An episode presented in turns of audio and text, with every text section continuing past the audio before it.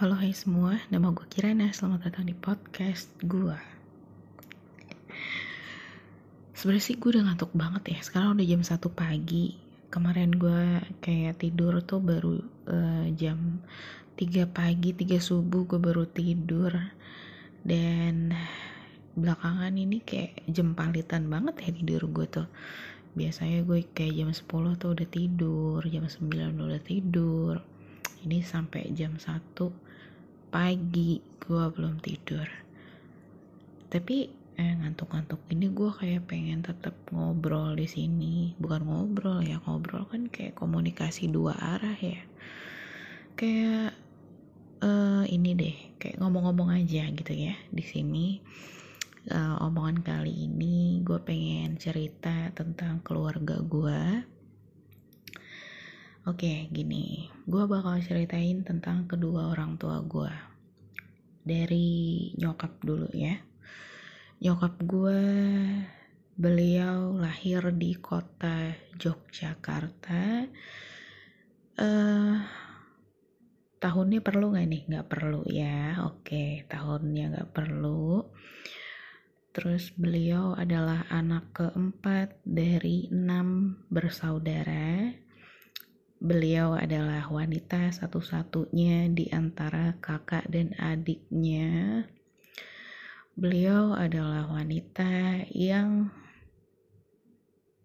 ternyata ternyata dari dulu tuh nyokap gue memang udah keras gitu tentang pendiriannya gitu kayak batu banget gitu ya sesuai dengan Capricorn pada umumnya dia tuh kayak nggak tahu lagi bukan batu kayaknya dia mah. Udah kayak beton kayak susah gitu kayak udah yang ya begitulah gitu ya. Tapi di luar daripada itu hatinya sangat lembut hatinya sangat baik. Beliau menanamkan dan mengajarkan ke gua bahwa menjadi manusia itu nggak boleh bohong menjadi manusia itu harus bekerja keras untuk mendapatkan apa yang dimau gitu ya. Dan menjadi manusia itu nggak boleh yang lembek gitu lah. Ya intinya nyokap gue ngajarin sebenarnya sih ngajarinnya banyak hal ya. Dari dari kayak uh, belajar yang ibarat kata pelajaran putri keraton sampai dengan pelajaran anggota TNI kayaknya sih seperti itu gitu ya. Gambarannya seperti itu. Nyokap gue ngajarin banyak hal. Lalu kemudian nyokap gue apalagi ya? Oh iya sifat nyebelinnya lagi ya. Ini nyebelin dulu nanti ada sifat lucunya sifat nyebelin yang lain adalah nyokap gue tuh kalau lagi belanja nih. Lagi belanja uh, dia tuh kayak uh, misalkan ke satu toko gitu ya terus kayak dia ngeliat-ngeliat gitu.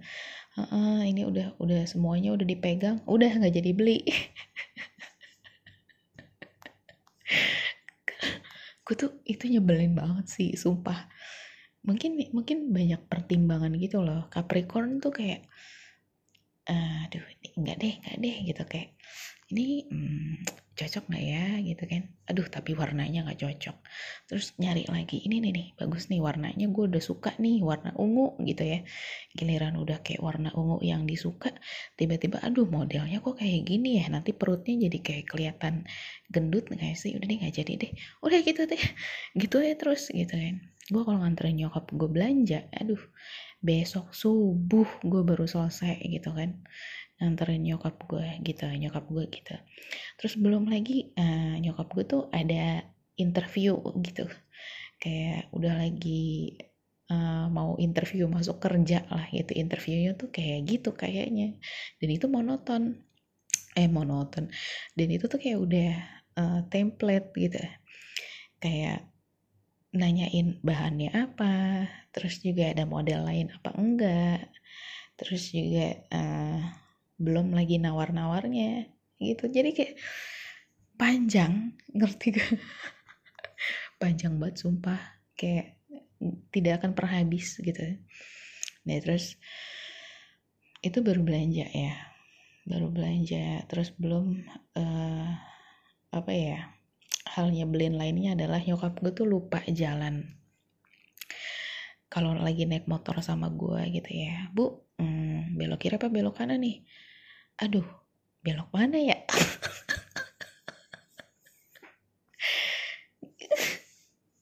Gue udah kayak gue udah sampai hafal ya. Gue kalau sama kakak gue nih gue udah kayak gimana ya? Sebenarnya gue sebel banget kalau misalkan jalan sama nyokap gue tuh gue sebel banget.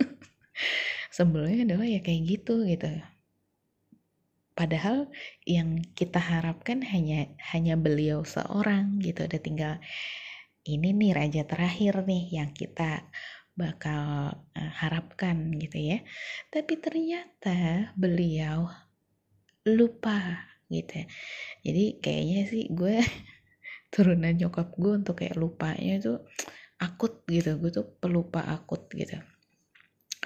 Nah, sering banget tuh kayak gitu. Belok kiri apa kanan, Bu? Hmm, kanan dah. Kanan. Ada kata-kata dah gitu. Kalau udah kalau udah ada kata-kata dah itu tuh kayak eh iya nggak ya? Gitu loh. Iya kan? Kalau misalkan ya belok kanan. Uh mantep banget tuh gitu kan. Udah nggak ada dah dahnya ini ya hmm, belok kanan dah. Nah kalau udah udahlah gitu. Gue yang udah nih pernah ya suatu hari gitu kan gue lagi kayak ke rumah kontrakan kakak gue gitu ya. Ini baru nih baru pindahan gitu. Ya gitu kan ya gue udah serius banget nih gitu kan nyari jalan. Terus nyokap gue kok anteng bener ya gue tanya bu belok kiri apa belok kanan? E, bentar belok kanan gitu. Kayak oh, kayaknya mantep banget nih gitu. Oke belok kanan ngeng gitu kan ya. Uh, terus uh, belok mana lagi nih. Lurus saya lurus saya terus terus. Ter kalau misalkan ada perempatan belok kiri ya gitu. Oh iya belok kiri. Pas gue udah belok kiri kata nyokap gue waduh salah belok nih.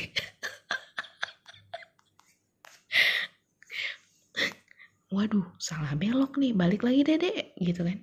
Wah nggak apa-apa deh itu baru sekali dalam hati gue kayak baru sekali nggak apa-apa. Mungkin emak gue tuh kayak ya biasa lah nggak apa-apa baru sekali mah nggak apa-apa. Gitu deh oke nggak apa-apa balik gue balik nih gue balik ya. Balik arah gitu ya. Udah gue jalan lagi dong. Pas gue lagi jalan lagi nah ini nih belok kiri nih. Iya bener nih nih. Ya oke. Bener jalan itu bener belok kiri. Iya terus udah kayak gitu handphonenya nyokap gue kepencet. Handphone nyokap gue kepencet kan. Tiba-tiba ada suara dalam satu eh dalam 100 meter belok kiri. Waduh. Dia curang. Dia pakai maps di situ kayak nyokap gue langsung hm. nyokap gue panik kan ketahuan gitu. Kayak ada suaranya. Soalnya nyokap gue tahu kalau misalkan uh, nyokap gue nggak nggak yakin gue tuh bakal ngambek gitu kan.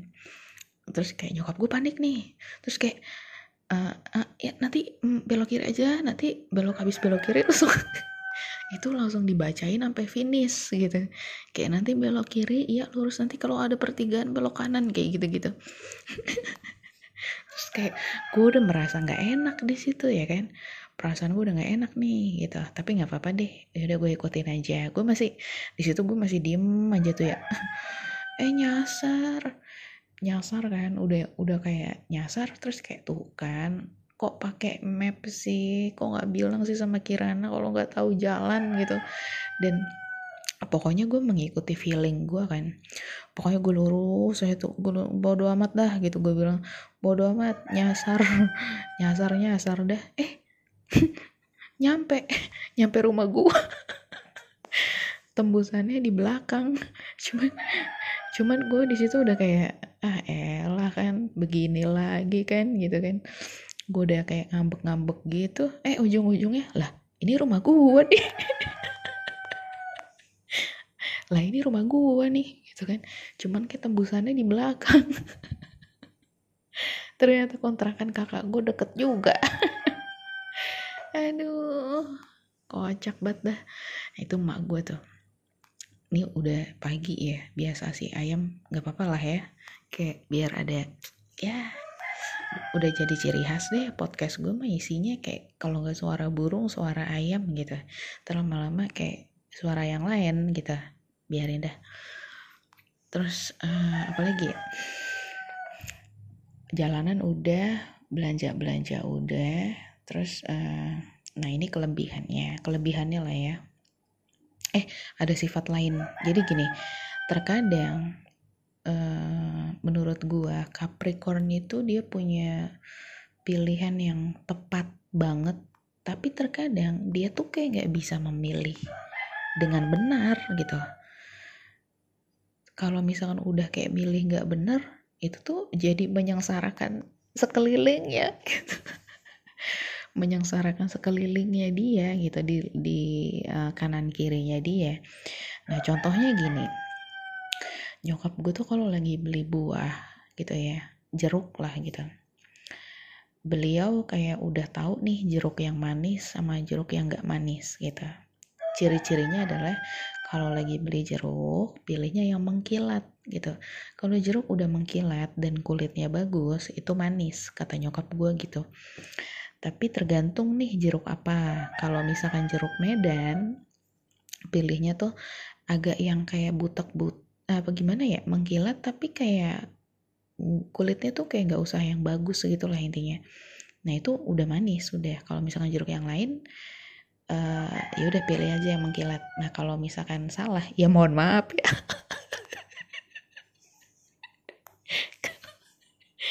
Kalau misalkan salah ya saya mohon maaf. Ini kan ini kan berdasarkan nyokap gua ini kan berdasarkan nyokap gue nih gitu ya. Jadi mohon maaf. Ya pokoknya kayak gitu deh. Tapi memang menurut uh, menurutnya nggak kalau misalnya pengalaman pengalaman gue ya memang enak sih. Eh memang enak. Memang manis gitu loh. Pilihan nyokap gue tuh benar gitu. Nah terus kalau misalkan ukuran nyokap gue bisa tangan tangannya tuh kayak timbangan gitu. Nyokap gue tuh kalau udah bilang wah ini berarti satu kilo nih. Pas gue timbang beneran satu kilo loh. Terus kayak wah ini dua kilo nih. Bener dua kilo. Jadi tangannya dia tuh kayak udah kayak timbangan gitu. Kadang kalau misalkan gue lagi mau ngirim paket gitu ya bu uh, ini berarti berapa nih? Ini ya satu setengah kilo lah. Tapi bener loh itu bener loh. Tangannya dia tuh gimana gitu. Nyokap gue tuh tangannya udah pas banget deh pokoknya. Kalau beli telur juga gitu beli gula juga gitu beli sayuran yang ditimbang-timbang juga gitu. Selalu kalau misalkan mau beli sekilo gitu ya sampai penjualnya tuh kayak lah kok pas banget sih? gitu loh. Udahlah mak gue udah gak ada lawan deh. Pokoknya kalau udah nimbang-nimbang gitu. Nah terus itu kelebihannya ya kelebihannya. Nah terus beliau tuh kayak perencana banget gitu ya di dalam uh, perusahaan keluarga ini. Di dalam keluarga ini nyokap gue tuh kayak manajernya deh kayaknya. Kayak bener-bener yang wow dia sangat menikmati kedudukannya gitu sebagai manajer. Kan kalau misalkan manajer kan soalnya dia kan memang udah sifat kepemimpinannya udah dapet ya kan? Terus juga apa namanya hmm, eh, ngomong-ngomong saya lupa nih sifat manajer yang empat itu. Ya pokoknya uh, pengorganisasiannya juga bagus ya. Terus juga perencanaannya juga bagus. Terus uh, udah sisanya dua lagi ya pokoknya bagus aja deh ya. Pokoknya bagus aja gitu uh, terus kayak apa ya udah pokoknya bener-bener beliau tuh sangat mencintai kedudukannya di keluarga inilah pokoknya gitu. Tapi cuman belakangan ini nyokap gue mungkin ini pengaruh dari uh, pekerjaannya ya. Nyokap gue kan memang dia di kantornya adalah ketua HRD ya. Cuman mungkin karena pekerjaan yang menekan dia itu tuh kadang suka dibawa ke rumah gitu loh kayak emosinya. Nah itu tuh kayak gue tuh gak salah apa-apa gue lagi ibarat kata gue lagi diem nih. Gue bisa kena sembur gitu. Kayak dalam hati gue kayak kayaknya baru gue baru narik napas dah gitu. Kayak belum ngomong apa-apa kok gue udah disembur ya gitu. Sampai seperti itu. Terus uh, nyokap gue dia gimana ya? Kadang gue bingung kenapa dia bisa baik sama orang-orang giliran sama anak sendiri? Kok tega banget? Kok tega banget gitu. Dan segalak gitu. Enggak sih tapi enggak sih. Nyokap gue memang orangnya galak banget sih sama siapa pun. Sampai teman kantornya dia tuh yang kayak belum ngomong nih tapi dia kayak udah mengucap bu maaf maaf ya bu ya saya cuma mau nanya nih gitu. Saking nyokap gue tuh terkenal nenek sihir di kantor. Serius ini bukan gue ngejelek-jelekin ya. Tapi memang di kantor tuh nyokap gue kayak kerjaannya marah mulu marah-marah ya udah. Semuanya tuh orang bukannya marah-marah sih gimana ya bukan sih. Aduh kayaknya kesannya kok kayak gimana banget gitu.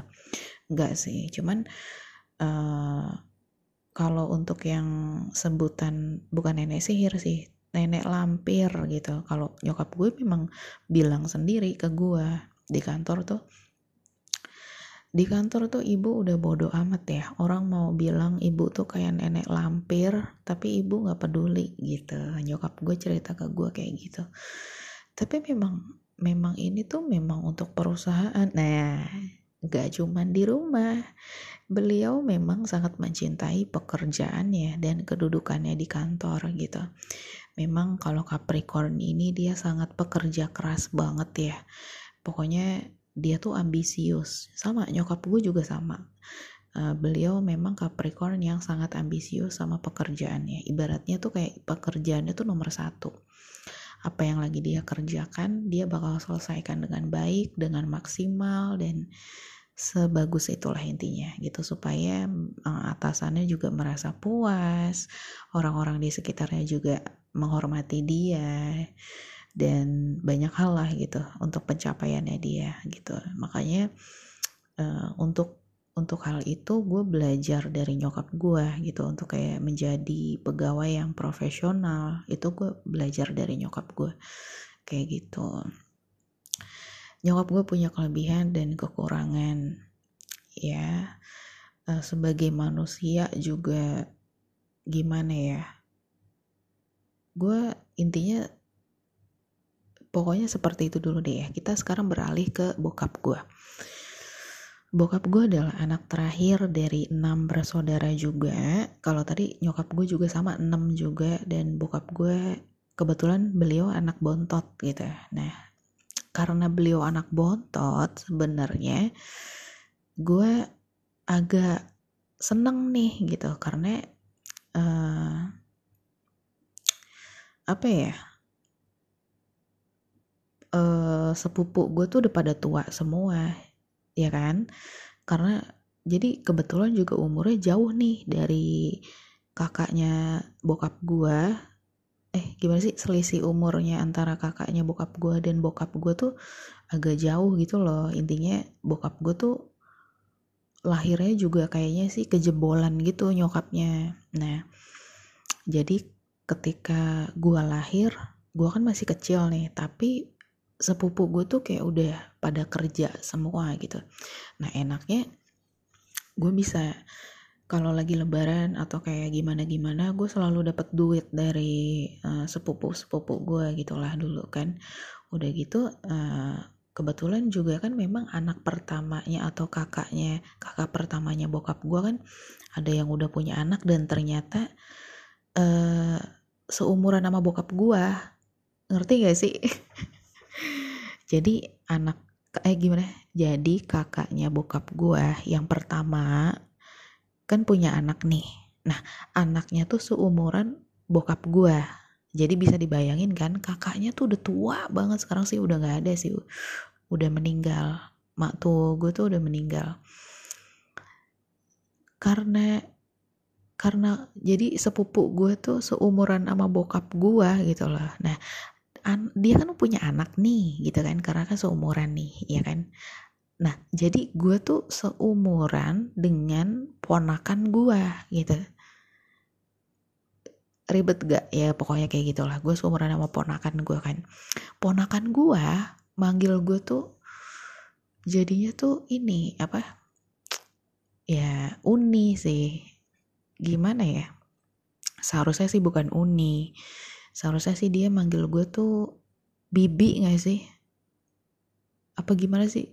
Gue ada tuh sebutannya kalau misalkan orang Padang seharusnya tuh dia manggil gue apa gitu. Cuman gara-gara umurnya tuh gue tuh kayak masih kecil dan seumuran sama dia dia manggil gue Uni. Kayak gitu. Seharusnya sih gue ininya dia tantenya dia gitu. Gue seharusnya tantenya dia. Kayak gitu ete ete. Seharusnya gue panggilannya ete. Ya udahlah serah deh serah dia deh ya. Tapi gue pernah kerja sekantor sama ponakan gue kan. Ponakan gue tuh cantik banget padang banget mukanya gitu kan. Emang gimana gitu lah. Nah gue kerja di kantor. Waktu itu gue sebagai HRD-nya dia sebagai sekretaris direksi gitu ya nah gue sekantor tuh sama dia. Nah terus uh, karyawan-karyawan pada pada ngegodain dia kan pada ngegodain dia. Terus uh, eh, gue pasang badan gue bilang gak usah lo ganggu ganggu dia. Terus kayak emang kenapa bu? Emang kenapa bu? Gitu kan. Terus dia ponakan gue terus kayak orang tuh orang-orang tuh kayak nggak percaya gitu karena gue seumuran. Gue seumuran sama ponakan gue gitu. Terus ponakan gue bilang iya emang emang dia tante gue. Jadi jadi lucu gak sih? Gue tuh tantenya dia padahal seumuran. Waktu itu umur berapa ya? 26 kalau nggak salah. Gue 26 dia 26 jadi kocak banget sumpah kayak jadi udah terkenal gitu bahwa gue tuh tantenya dia. Kocak dah pokoknya dah.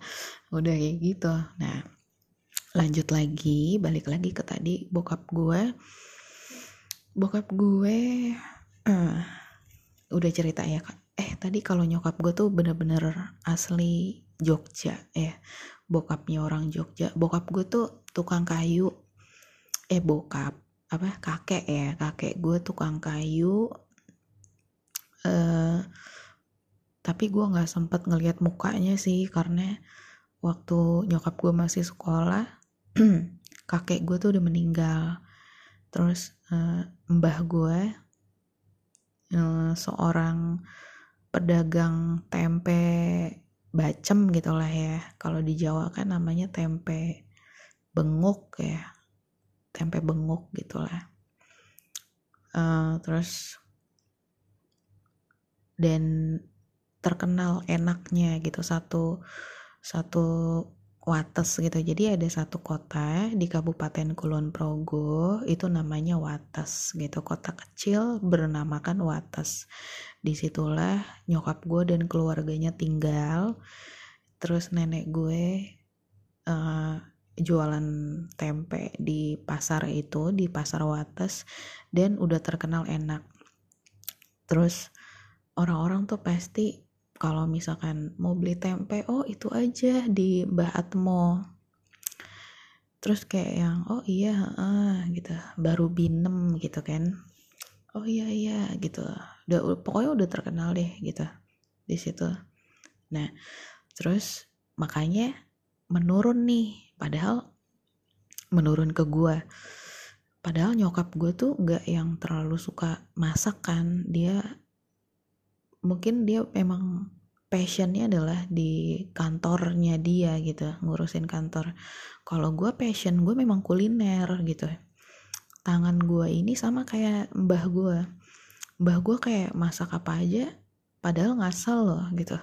Enak banget. Sama kayak gue gue tuh kayak ngasal aja gitu.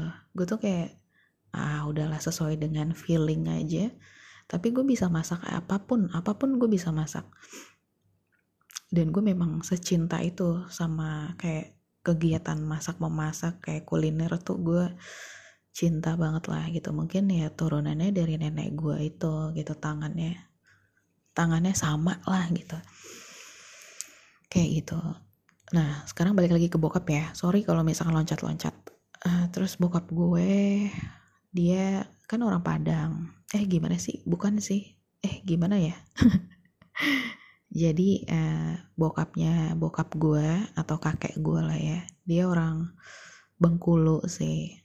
Eh gimana sih? Gue silsilahnya sih kalau tidak salah ya beliau orang Bengkulu nenek gue orang Padang gitu. Nah terus bokap gue lahirnya di Bengkulu. Tapi karena bokap gue nggak mau gitu ya bokap gue nggak mau mengakui bahwa dia orang Padang dan dia nggak mau mengakui bahwa dia orang Bengkulu. Lo tahu KTP-nya lahirnya di mana? Di Palembang. Emang dah itu sampai berantem dulu loh sama kelurahan. Padahal akte lahirnya tuh di Bengkulu gitu. Dari kelurahan udah bilang gak bisa pak ini harus sesuai dengan akte lahirnya gitu. Nah tapi bokap gue bilang gak mau pokoknya saya gak mau ditulis Bengkulu gitu. Saya maunya Palembang. Ngapa jadi nyasar di Palembang ya? Palembang apa Lampung ya? Lampung, Lampung. Lampung aja deh. Lampung apa Palembang gitu gue juga lupa. Pokoknya gue inget banget ya waktu itu kan uh, lagi perubahan KTP uh, eh, biasa ke elektronik kan. Nah, terus bokap gue bilang saya nggak mau ya ini ditulis Bengkulu gitu. Saya maunya ini diganti jadi Palembang apa Lampung gitu. Lampung sih saya inget gue Lampung ya. Lampung Lampung. Terus dalam hati gue lah ngapa jadi Lampung? Kagak ada sejarahnya lu tinggal di Lampung kagak ada sejarahnya lu lahir di Lampung gitu ya udah. Jadi jadinya Lampung serah lu dah pak gitu. Kalau gue jadi kalau gue jadi orang kelurahannya udah dah serah lu dah. Lu mau ditulis Medan kayak mau ditulis Aceh kayak mau ditulis Zimbabwe kayak kalau gue ya tapi kan ya itu kan kayak pemerintah punya gitu. Tapi ya udahlah. Terus uh, ya seperti itu. Terus bokap gue ketika dia remaja dia uh, merantau kan sesuai dengan adatnya orang Minang. Laki-laki kalau misalkan memang udah dinilai mampu dan remaja beliau harus um, merantau. Terus kayak ngerantau lah dia ke Jakarta ke rumah kakak pertamanya dia. Kebetulan kakak pertamanya udah mapan nih gitu kan. Kerjanya di PLN. Jadi ya udah tuh. Sebenarnya semuanya sih kakak adiknya juga dimasukin PLN. Cuman bokap gue nih kayak kesurupan reok ya. Dia bilang gini, saya nggak mau kerja di PLN. Terus akhirnya bokap gue sendiri yang beda. bokap gue sendiri yang beda gitu jadi kakak adiknya semua masuk PLN dulu kan masih kayak ya lu tahu sendiri lah ya PLN kayak gimana. Kayak korupsi kolusi dan nepotisme. Kayak gitu kan. Zaman dulu maksudnya tuh kayak lebih masih kayak mudah untuk kayak kakak adik bisa kerja di tempat yang sama tuh dulu masih muda nah bokap gue nggak mau. Bokap gue dulu tuh kayak pengennya mau mau masuk TNI kan. Jadi dia kayak ikut pelatihan-pelatihan yang uh, mainan lumpur mainan ya pokoknya kayak gitu yang bener-bener foto-fotonya sih masih ada ya waktu dia pendidikan pendidikan militer dulu namanya kayak gitu. Tapi jatuhnya dia nggak jadi TNI dia jadinya security satpam bank. Nah dulu satpam bank itu beda sama kayak satpam sekarang. Kalau satpam bank dulu dia benar-benar di bawah langsung dari uh, kayak polisi kayak pendidikan militer gitulah pokoknya kalau untuk satpam sekarang kan jatuhnya kayak outsourcing kan kebanyakan kayak gitu sih bedanya di situ. Tapi uh, beberapa tahun sebelum beliau pensiun kebetulan bokap gue diangkat jadi staffnya staff banknya. Karena memang udah lebih dari 30 tahun mengabdi menjadi security gitu. Kayak gitu sih. Terus uh, bokap gue orang yang keras banget ya semuanya tuh anaknya harus seperti yang dia mau tapi di lain sisi sebenarnya sih cuek juga karena memang bokap gue tuh dulu kerjanya tuh selalu nginep-nginep terus kan. Jadi uh, kita sebagai anak-anaknya itu kayak kurang perhatian juga gitu. Dan memang mungkin udah wataknya atau uh, karena karena ini sih karena waktu bokap gue kecil ibunya itu kan juga pedagang juga gitu. Pedagang di pasar bokapnya udah meninggal. Jadi kurang kasih sayang kayaknya sih. Jadi ketika dia punya anak dia memperlakukan sama gitu loh ke anaknya. Jadi dia tuh kayak secuek itu gitu. Gue tuh kayak ngerasa dulu kayak nggak diperhatiin gue nggak deket sama bokap gue gitu tapi mungkin uh, kayaknya nyokap gue bilang gue bilang kalau misalkan gue ini anaknya dan harus diperhatikan. Nah jadi semenjak itu bokap gue tuh bokap gue jadi rajin nganter gue sekolah. Padahal gue kan udah punya bibi kan. Maksudnya gue apa apa udah sama bibi gue. Cuma waktu itu bibi gue tuh uh, disuruh apa ya namanya udah nggak nganter-nganter lagi. Jadi biarin bokap gue kalau misalkan uh, libur juga sih. Kalau misalkan libur kalau enggak ya udah gitu. Terus kadang bokap gue tuh apaan ya kayak tidur siang tuh gue selalu sama bokap gue kan. Kayak ditanya di sekolah tadi ngapain? gitu. Terus dalam hati gue kok nggak ada keterikatan ya? Dan gue ketika gue remaja gue baru sadar gara-gara bokap gue zodiaknya Aquarius. Bokap gue Aquarius ya. Kagak ada ikatan batinnya gitu. Hambar banget gitu. Pantesan aja dari kecil kok kayak padahal kita sering menghabiskan waktu bersama. Asik bahasa gue. Bahasa gue sering menghabiskan waktu bersama enggak sih cuman terkadang bokap gue tuh kayak ingin menumbuhkan hubungan yang baik gitu ya sama anaknya tapi kok gue nggak nggak gimana ya feelingnya tuh kayak nggak dapet gitu loh. Ya ternyata dia Aquarius ya udahlah pak. Udah deh gue nyerah dah kalau mau Aquarius gitu ya. Terus uh, ya itu sih kejelekannya apa ya bokap gue sebenarnya sih gak ada kejelekannya. Gak mungkin. Bokap gue adalah ayah yang sempurna. Enggak enggak enggak kayak gitu. Ah jadi intinya gini ya itu kan bokap dan nyokap gue pada suatu hari uh, gue udah udah dewasa nih karena gue kan jarang di rumah ya dari gue SM, SMA lah lulus SMP gue udah nggak pernah di rumah dong ya kan? Maksudnya jarang deh bukannya nggak pernah. Gue jarang di rumah. S lo kelar SMP gue langsung sekolah di Jogja SMA-nya gitu ya. Lulus SMA kebetulan gue diterima lagi di UGM kan? Berarti gue di Jogja lagi gitu kan? Lulus dari kuliah gue gak ke rumah. Gue langsung diterima kerja di salah satu bank dan gue ngekos. Nah gue nggak di rumah lagi dong ya kan? Terus uh, gue resign gue pindah kerja gue ngekos lagi. Jadi intinya gue banyak menghabiskan waktu tuh di luar ya di luar de, di rumah gitu di luar rumah gitulah. Nah ketika ketika gue lagi kayak di rumah ada beberapa konflik yang itu membuat gue stres ya. Ternyata jadi gini loh intinya sih gini sih. Hmm, hubungan gue tuh sama bokap nyokap tuh nggak baik-baik aja. Gue nggak deket sama bokap gue nggak deket sama nyokap. Kadang tuh kita tuh kalau lagi berantem tuh seberantem itu.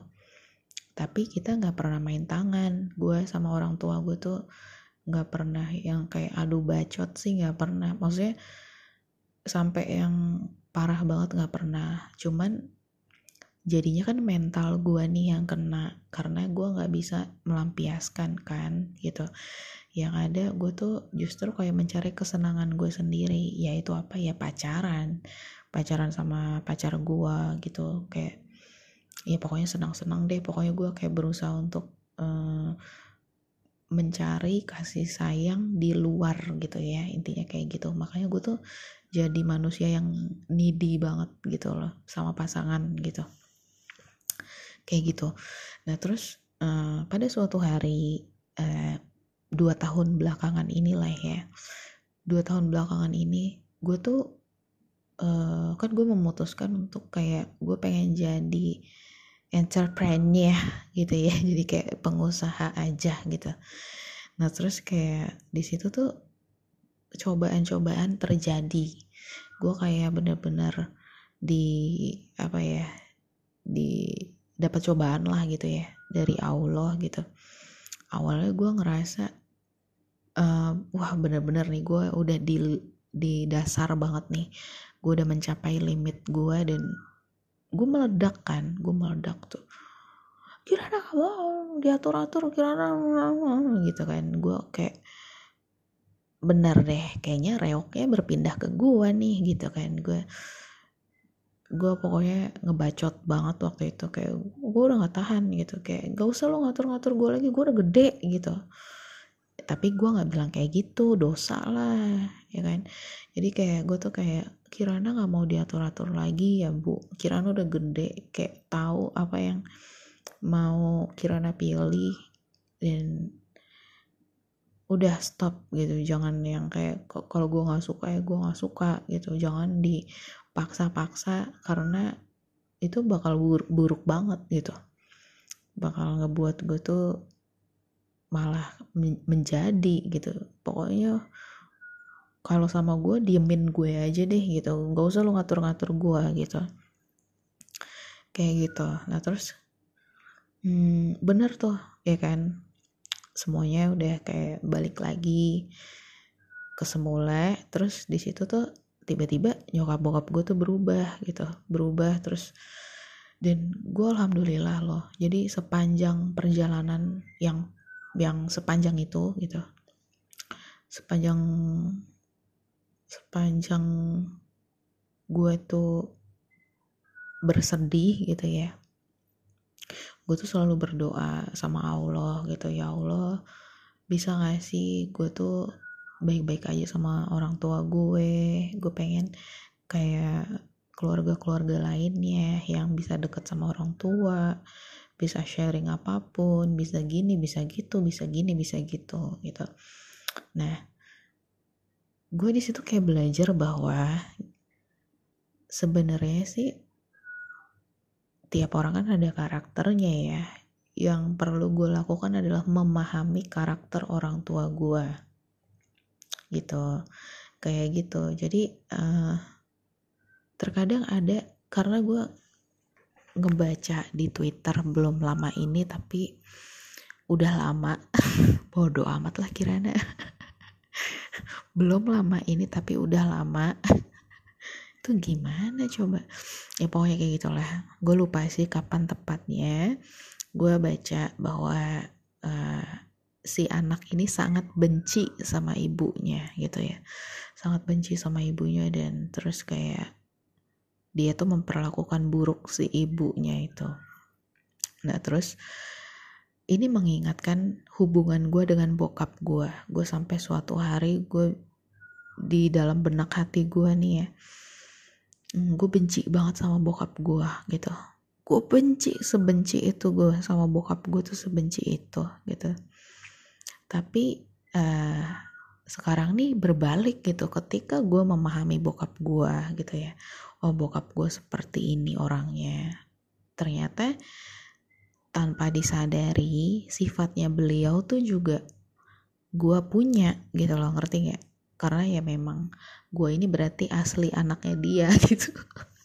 Gue ini asli anaknya dia gitu kan. Sedikit banyak sifatnya bokap gue tuh menurun ke gue gitu dan gue harus berkaca di situ bahwa buah itu jatuh tidak jauh dari pohonnya. Terus juga gue harus uh, benar-benar memahami bahwa bisa jadi nanti ketika gue punya anak itu bakal terjadi juga di gua gitu ya. Hal-hal yang ternyata anak tuh belum mengerti yang tadinya tuh gue berpikir orang tua tuh kayaknya kok nggak ngerti gue ya. Ternyata tidak gitu. Ternyata yang tidak mengerti adalah diri gue bukan bokap gue gitu. Nah terus pada suatu hari uh, ini sih gue berdamai dengan diri gue sendiri sih. Gue memperbaiki hubungan gue dengan bokap gue pada suatu hari. Gue duduk berdua nih. Gue ngobrol. Yang ini tuh gue nggak pernah lakukan ke bokap gue kan. Gue tuh ya karena gue sebenci itu ngerti kan. Setiap gue pulang ke rumah gue langsung tutup kamar gue gue kunci gue nggak mau ketemu bokap gue. Terus kayak gue nggak mau berkomunikasi dengan bokap gue dan sampai uh, berhari-hari itu terjadi berhari-hari. Kalau misalkan seandainya bokap bokap gue nggak nanya ya gue nggak bak bakal jawab gitu. Kayak dek uh, dek udah udah makan belum? Terus gue tuh kayak udah gitu aja udah. Kayak gak ada pembicaraan lain gitu kayak wah parah banget sih. Pokoknya hubungan gue tuh seburuk itu. Nah pada suatu hari ketika udah kayak ya itu tadi gitu ketika gue ngobrol berdua gitu sama bokap gue di situ kayak gue tuh kayak udah oke okay, gue kayaknya harus memaafkan masa lalu memaafkan diri gue harus menerima bokap gue dan gue harus menerima diri gue gitu. Semuanya tuh kayak harus berdamai. Dan itu beneran loh terjadi loh di hidup gue sampai detik ini alhamdulillah banget ya. Alhamdulillah gue sampai yang gue cium tangan bokap gue kan. Gue bilang Kirana minta maaf ya pak gitu. Kalau Kirana ada salah gitu. Gue bener-bener gue waktu lebaran soalnya kayak cuman ya maafin ya pak gitu doang.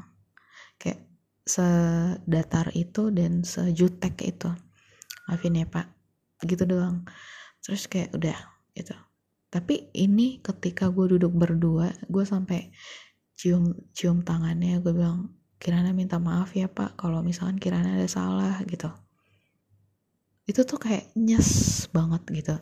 Kayak ketika lu bener-bener berdamai semua jalan tuh seolah-olah terbuka tau gak lo kayak sehari setelahnya ini gue nggak lebay ini gue nggak lebay sehari setelah kejadian itu gue tuh kayak berasa semua pintu terbuka dari segala penjuru. Tuk, tuk, tuk, tuk, tuk, tuk, tuk, tuk, gitu. Terus kayak gue kayak ngerasa lebih plong gue ngerasa lebih kayak gak ada tekanan gitu loh ngerti gak sih? Yang biasanya gue takut kalau di rumah gue kayak gini-gini gue sekarang gak takut. Gue males gue sekarang gak males. Gue kayak pokoknya intinya pintu tuh terbuka semua. Gue gak, gak ada kecemasan apa pun di rumah gitu. Terus uh, mulai dari situ ya udah setiap harinya kita kayak ngobrol gitu. Ya tadi Kirana kayak gini gini gini. Gue cerita sama bokap gue kalau misalnya uh, tadi iya tadi di warung kayak gini gini gini. Iya tadi bisnisnya kayak gini gini. Ya, tadi uh, gue ketemu orang yang kayak gini gini gini. Walaupun kadang bokap gue tuh songong gitu ya. Songong dan gak jelas. Tapi kayak gue kayak ya udah tanggapi apa yang pengen lo tanggapi. Kalau enggak ya lo diem aja. Tapi jangan membuat suasana tuh jadi keruh gitu loh. Gue tuh berusaha kayak gitu aja. Udah setiap hari kayak gitu. Jadi gue tuh kayak nggak pernah berantem lagi sama bokap gue sama nyokap gue juga kayak ya udah memang sesekali kita bersih tegang ya. Tapi setelah setelah gue tahu ternyata kita tuh sama-sama Neptunya Sri jadi ada kalender Jawa nih udah hitung-hitungan nih gue sama nyokap gue tuh udah hitung-hitungan. Gue bilang gini eh ternyata kita sama Neptunya Sri. Kalau Neptu Sri itu emang ciong kayak berantem mulu gitu ya udahlah gue sama nyokap gue udah terima aja gitu ya udahlah kita terima aja lah bu. Terima aja lah kita udah sama-sama seri gitu. Ya udah gue sama bokap gue pokoknya udah semua sih udah berjalan dengan baik ya. Gue sama orang tua gue tuh udah baik-baik aja alhamdulillah. Terus akhirnya tuh kayak terjawab semua gitu selesai semua. Jadi uh, cerita yang tadi yang si cewek itu memang gue nggak tahu sih detail permasalahan antara dia dan nyokapnya tuh apa. Tapi gue percaya suatu hari nanti dia bakal menemukan cara untuk berdamai gitu loh. Untuk berdamai sama keluarganya sama kayak gue gitu. Dulu gue masih yang labil egois terus kayak pemikirannya tuh uh, cetek. Ya memang seburuk itu kali ya. Dulu gue tuh memang seperti itu. Tapi sekarang gue kayak lebih yang ya begini. Jadinya begini. Apa yang apa yang gue lakukan tuh gue berusaha untuk kayak gue harus melangkah di langkah yang tepat gitu ya. Terus juga harus bijak ke sisi mana pun harus kayak win-win solution. Kalau misalkan seandainya gue nggak kayak gini oh berarti gue harus begitu. Kalau misalkan gue nggak begitu oh harus begini gitu kayak ya udah gitu. Harus nyari jalannya sendiri kayak gitu sih. Jadi kalau misalkan uh, pesan pesannya ya ini gue akhiri aja pembicaraan kali ini. Kalau misalkan seandainya kalian punya masalah dengan orang tua kalian gue sih kalau boleh gue kasih saran lu benar-benar pikirin dulu nih permasalahannya akarnya apa gitu. Kalau misalkan udah ketemu akarnya lu uh, bikin opsional jalan mana yang mau lo ambil gitu. Kalau gue juga dulu gitu gue kasih opsional A B C D misalkan gitu ya. Kalau misalkan yang A oh begini jalannya kira-kira bagaimana? Oh nggak cocok nih. Ya udah deh gue ke yang B. B gimana nih? Oh nggak cocok juga. Oh ya udah deh yang ke C. Oh ternyata C cocok. Gitu. C cocok dan ya udah gue udah nemu enaknya. Gitu kalau gue sih gitu. Karena gini seburuk apa pun orang tua ya ini beneran loh. Ini memang kayak dulu dulu tuh gue menentang banget ini omongan ini gue gue tentang gue tentang habis. Tapi sekarang tuh jadi kayak kenyataan dan dan benar gitu loh menurut gue benar. Nah kayak gini nih. Seburuk apa pun orang tua ya. Kayak emang bener sih menurut lo salah nih misalkan. Tapi sebenarnya orang tua tuh nggak pernah salah gitu loh maksud gue. Ngerti gak nah itu kayaknya lo harus artiin sendiri nih kata-kata gue apa. Kalau gue sih mengartikannya hmm, gue gue tuh udah jadi orang yang sangat berlogika kan. Iya kan? Gue udah berlogika nih. Nah menurut gue nyokap gue tuh salah gitu tapi sebenarnya dia nggak salah. Itu tuh kayak caranya dia untuk mendidik gitu loh walaupun memang mungkin gak sesuai gitu. Nah cuman ya gimana ya? Ya memang ya susah dah. Gue pengen kasih tahu tapi ujung-ujungnya ya susah dah. Ya takutnya memang ini nggak semua orang cocok sih ya metode ini tuh kayak nggak semua orang cocok. Jadi yang gue lakukan ya gue terima aja sih gitu. Singkatnya seperti itu. Jadi nyokap gue bilang bahwa orang tua nggak pernah salah ya memang dia benar. Kata-kata itu tuh benar gitu. Dan uh, jangan jangan pernah ada masalah deh sama orang tua menurut gue gitu ya.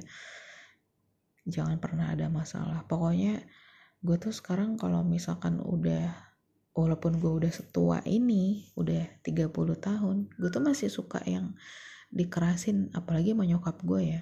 Nyokap gue tuh kan emang wah gila sih udah. Kayaknya bibirnya tuh diciptakan dari cabe kali. Pedes banget pedes banget sumpah. Tapi gue kayak nggak yang berus berusaha untuk kayak nggak nggak kepancing gitu loh. Gue diem aja sekarang gue pokoknya diem. Gue diem dan terima gitu. Gue nggak mau gue nggak mau kayak dulu lagi.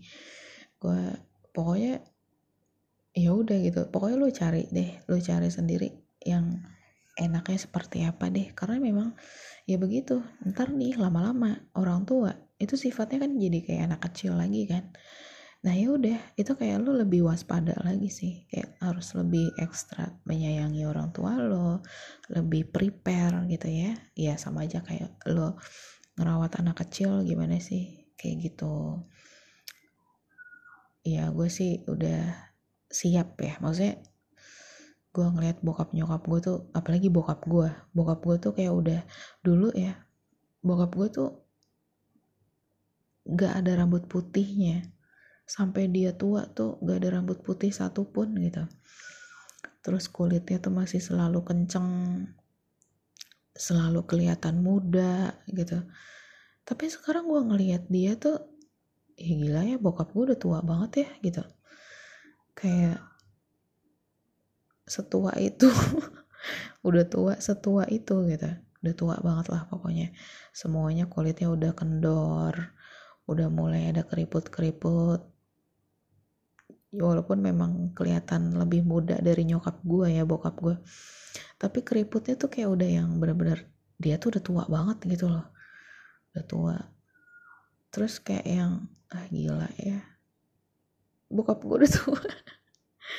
Jadi kayak gue uh, sudah melewati waktu yang begitu panjang dan gue ketika gue berdamai beliau udah tua gitu lah kocak sih lucu sih.